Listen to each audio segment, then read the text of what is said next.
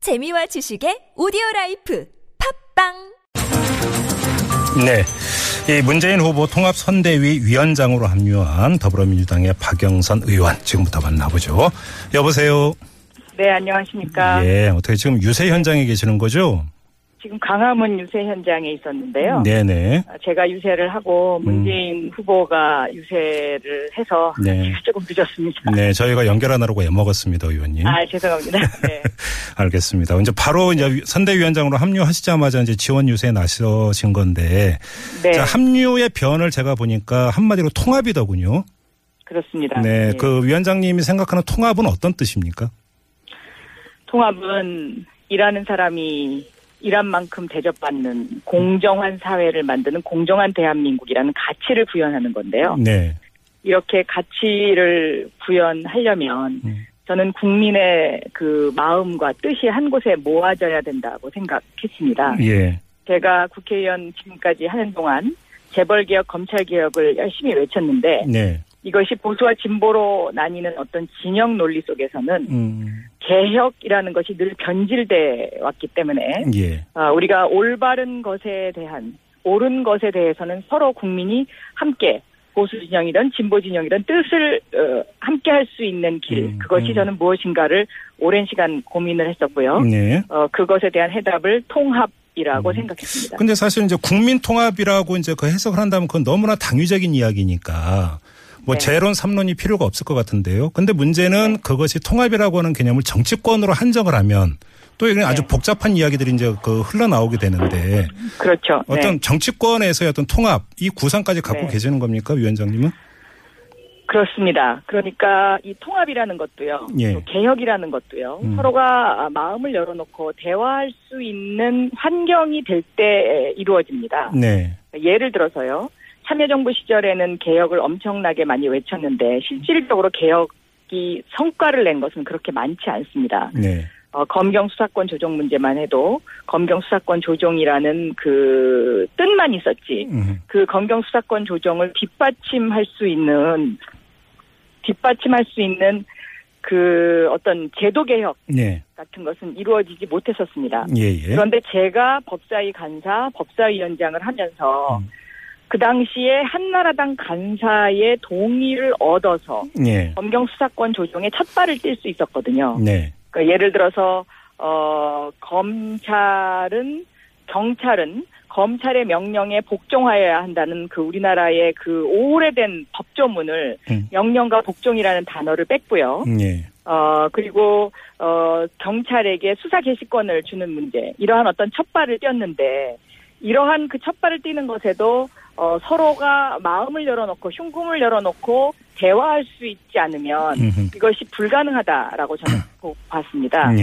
예. 그럼 그 위원장님께서 이제 이런 의견을 문재인 후보도 받아들였기 때문에 선대위에 합류를 한 걸로 이제 저도 그렇게 이제 접했는데요. 자, 그럼 네네. 네. 관련해서 문재인 후보가 오늘 수원에서 어떤 이야기를 했냐면 그대로 읽어드리면 네. 이 정조대왕 대탕평 정치처럼 부패 기득권 세력에 반대하는 모든 국민들과 통합정부를 만들겠다. 이렇게 천명을 네. 했는데 사실은 여기서는 부패 기득권 세력이라고 하면 사실은 이제 정치권을 뜻한다고 봐야 되는 거죠. 정치권 일부가 되겠죠. 그러면 네.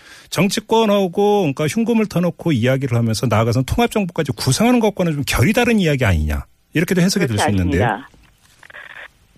제가 구상하는 통합정부라는 것은요. 예. 탄핵에 찬성했던 세력을 이야기하는 것입니다. 음, 그러니까 탄핵도 어, 이 정당 간의 어떤 대화와 네. 협조가 없기는 이루어질 수 없었던 일이 아닙니까? 아, 예. 왜냐하면 200석의 의석이 필요했으니까요. 음, 그리고 적어도 이 탄핵에 찬성했던 그 세력들은 예. 어, 무엇이 옳고 그르고 음. 무엇이 정의이고 부정이라는 것에 대한 어떠한 가치의 기준에 있어서 음. 어, 하나의 지향점을 갖고 있다 네. 이렇게 생각하고 있습니다. 그러면 통합의 대상은 이제 탄핵에 찬성했던 정치 세력으로 한정을 한다면 그렇습니다. 네. 바른정당까지는 같이 할 수 있다 이런 이야기시네요. 꼭 그것이 정당의 문제라기보다는요. 네, 어, 국회의원 한 사람 한 사람은 헌법기관이기 때문에 네, 에, 그 국회의원 한 분 한 분의 그 정의에 대한 의지다 이렇게 음. 해석해 주시면 좋겠습니다. 예. 그럼 제- 제가 왜 이 질문을 하면 문재인 후보 같은 경우는 그 이전에 이제 적폐 세력이라는 표현을 쓸 때 보면 네. 자유한국당뿐만 아니라 사실은 바른정당까지도 아우르는 개념으로 이제 그 대중들한테 전달이 된 바가 있었거든요. 이건 어떻게 그럼 네. 정리가 돼야 되는 겁니까? 저는 문재인 후보가 이 적폐 세력이라는 단어를 쓰는 것은 어, 선거 운동에 있어서 1단계라고 봅니다. 네. 어, 대선으로 가는 길은 저는 1단계, 2단계, 3단계 기압 변속이 있어야 된다고 생각하는데요. 네. 이 적폐 세력은 어, 적폐 세력이라는 이 단어 사용은 어, 저희 당의 경선에서의 어떤 그 좁은 울타리 안에서의 단어 사용이었다라고 그렇게 생각하고 있고요. 네. 어, 여기에서 좀 더 더 정교한 어떤 그 접근이 필요하지 않았을까. 그러니까 음. 예를 들면 적폐 세력을 무엇으로 규정하느냐의 문제. 네. 여기까지 나갔다면 더 좋았을 거라는 그런 아쉬움이 저한테 있습니다. 자, 그러면 오늘 문재인 후보가 그 썼던 부패 기득권 세력이라는 그 정책 용어는 어떻게 해석을 해야 되는 겁니까, 그러면? 부패 기득권 세력은요. 네. 대한민국 사회가 지금 과연 공정하냐, 그다음에 과연 정의로우냐 이러한 두 가지 기준에서 이 음. 기준에 어긋나는 세력이다라고 해석하시면 될 것 같습니다. 알겠습니다. 자, 그리고 이 김종인 전 비대위 대표를 그 포함해서 정운찬 전 총리, 홍석현 전 회장 등과 함께 해줄 것을 문재인 후보에게 이야기를 했다고 말씀을 하셨는데 네, 자, 김종인 전 대표가 KBS와의 통화에서 어떤 말을 했냐면 보도된 내용을 토대로 전해드리면 네, 지금까지 통합정부를 거부했던 사람들인데 지금 와서 말만 가지고 통합정부가 된다고 믿지 않는다. 네, 자, 이렇게 이야기를 했거든요. 예. 이건 어떻게 받아들여야 될까요? 어제 제가 김종인 대표를 만나뵀는데요. 네네. 어, 김종인 대표가 저를 만나셨을 때도 이러한 비슷한 말씀을 하셨습니다. 그러니까 음, 통합정부라는 것이 굉장히 중요한데 네. 이것이 과연 실천될 수 있느냐. 음, 그 실천될 수 있는 의지가 중요하고 네. 실천의 방법이 중요하다 이런 말씀을 하셨거든요. 예, 예. 이것과 오늘 KBS 인터뷰 내용은 아마 같은 맥락일 겁니다. 아, 그래요? 아, 그래서 음, 네 저희 더불어민주당에서 어, 이제 지금 제가 공동선대위원장으로서 네. 문재인 후보와 그 두 시간 반 동안 지난주 금요일 저녁에 그전 저녁을 하면서 음, 이것의 실천 방안에 방안을 놓고 어, 토요일 밤에 또 한 차례 에, 그 회의가 있었고요. 예, 예. 그리고 오늘도 어, 당내 내에서 이거와 관련된 그 실천 방안에 대한 회의가 있습니다. 그래서 음. 일차적으로 통합정부 추진위원회라는 것을 만들기로 어, 어. 그렇게 지금 정리가 돼 가고 있는 그런 잠깐만요. 상황입니다. 통합정부 추진위원회. 네네. 그럼 이 위원회는 어떤 일을 하게 되는 겁니까? 이, 이 위원회는요. 예. 어, 문재인 대통령이 탄생한다면 예. 그 대통령을 통합정부의 대통령으로 하고 음흠. 이 통합정부가 가야 할 가치와 방향을 결정하는 그러한 일입니다. 가- 그래서 예, 예. 그 가치와 방향에는 크게 두 가지 가닥이 있는데요. 네. 하나는 국민 통합, 네. 또 하나는 국가 개혁이라는 음. 크, 커다란 두 가지 어젠다를 놓고요. 예. 어, 어떤 방향으로 어떤 가치를 가지고 우리가 통합을 하고 개혁을 해야 될 것이냐. 예. 어, 이것에 대한 밑그림을 그리는 위원회다라고 생각합니다. 그러면 김종인 전 대표나 그 정운찬, 홍석현 이런 분들이 바로 이 국민 아, 통합정부 추진위원회에 합류할 수 있다 이렇게 보시는 겁니까? 뭐 직접적으로 합류하실지는 제가 모르겠습니다. 예, 그러나 예. 어, 제가 생각하기에 간접적으로 어, 얼마든지 자문을 해주실 수 있지 않을까 이렇게 생각합니다. 자문.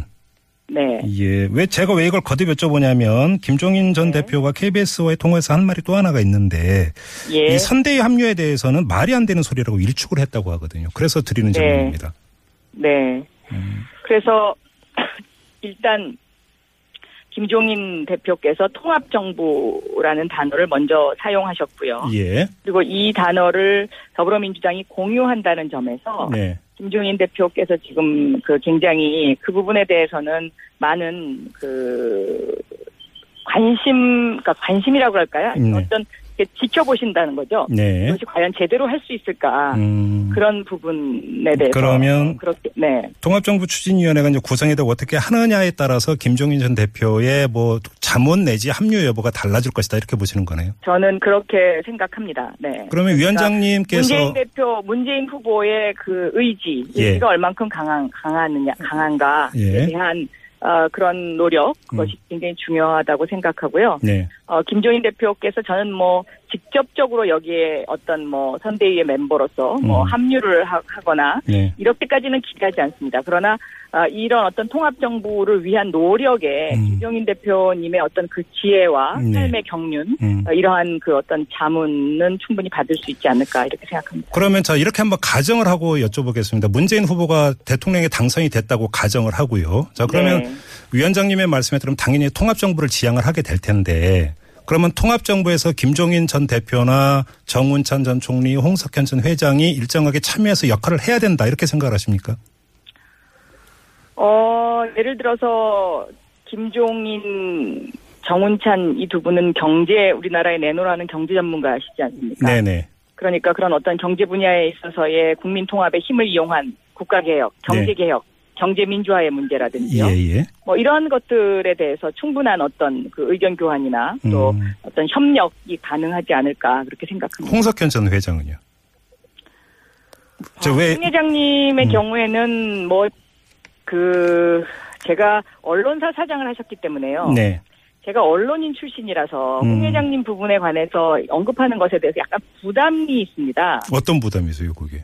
아, 왜냐하면 지금은 그만두셨지만 네. 또 일부 그 음. 비판하시는 분들이 음흠. 언론사 사장을 하셨던 분이 어떤 그 한쪽 어떤 정당의 그, 그 참여 의사를 밝히는 것에 대해서 우리나라는 아직 좀 약간 어, 아, 예, 예. 거부감이 음. 있는 그런 사회이지 않습니까? 예를 네. 들어서 미국 같은 경우는 뉴욕타임스가 이번에는 우리는 어느 정당을 지지한다라고 이렇게 딱 네네. 개방해버리는데 음. 그래서 제가 조금 말씀드리기가 알겠어. 그렇습니다. 어, 어떤 네. 취지인지 네. 충분히 알겠고요. 근데 네. 제가 왜 이걸 여쭤보냐면 홍석현 네. 전 회장이 무슨 이야기를 했냐면 지도자가 되려는 사람들이 통일을 얘기하지 않는다면 직무유기다.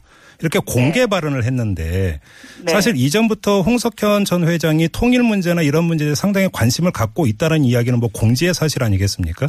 혹시 네네. 이쪽으로 네. 자신의 역할을 설정하고 있는 게 아닌가 싶어서 한번 여쭤보는 겁니다. 그거는 그동안 홍석현 회장님의 어떤 경력이라든가 예. 또 홍석현 회장님이 가지고 계신 어떤 그 깊은 식견 음, 이런 것을 통해서 저희가 간접적으로 유추해 볼 수 있지 않을까요? 그래요. 음. 네. 알겠습니다. 마지막으로 이제 그 네. 마무리해야 되는데요. 이제 박남매라는 별명이 있지 않았습니까? 네. 박지원 국민의당 대표 쪽으로부터 영입 제안 있었죠, 위원장님. 그냥 뭐 저희 저 박지원 대표님과 저는 네.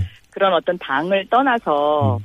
어 가끔씩 전화 통화나 문자 교환을 하면서 대한민국이 나가야 할 방향에 대해서 어, 네. 알겠습니다. 서로 그 뭐라 그럴까요 좋은 어, 의견을 교환도 많이 하고 그런 그 인간적인 관계를 유지하고 있습니다. 예, 아, 알겠습니다. 네. 여기서 마무리를 하고요. 네. 다음을 또 기약하면서 인사 나누겠습니다. 고맙습니다, 네, 위원장님. 감사합니다. 네. 네. 지금까지 문재인 후보 통합선대위 박영선 선대위원장이었습니다.